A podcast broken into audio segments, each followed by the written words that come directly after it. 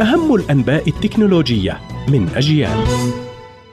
إليكم نشرة التكنولوجيا من أجيال، أهلا بكم. شركة آبل تخطط للكشف عن جهاز آيباد جديد بشاشة قد يصل قياسها إلى 14 إنشا، ستكون الأكبر في سلسلة آيباد منذ إطلاقها عام 2010.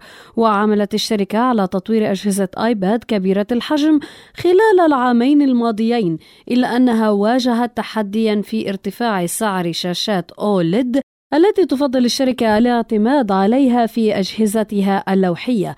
أما شركة سامسونج تطور معالجاً للأجهزة المنزلية العامة بالذكاء الاصطناعي التوليدي، وتعمل بطاقة منخفضة للغاية بهدف صنع أجهزة منزلية أكثر ذكاءً، قادرة على اتخاذ قرارات أفضل للمستخدمين من خلال تحليل البيئة المحيطة ودراسة أنماط المستخدم بطاقة منخفضة. مايكروسوفت تعمل على تطوير حقيبة ظهر ذكية مزودة بأجهزة استشعار، وتستخدم تقنية الذكاء الاصطناعي لتوفير ميزات فريدة، وقد تتمتع الحقيبة بالقدرة على تحديد الأشياء المحيطة بها وتقديم الاتجاهات والوصول إلى السحابة والتحدث إلى الأجهزة الذكية الأخرى. هذا ما كان لدينا في نشرة أخبار التكنولوجيا من أجيال، قرأتها عليكم ميسم البرغوثي. إلى اللقاء.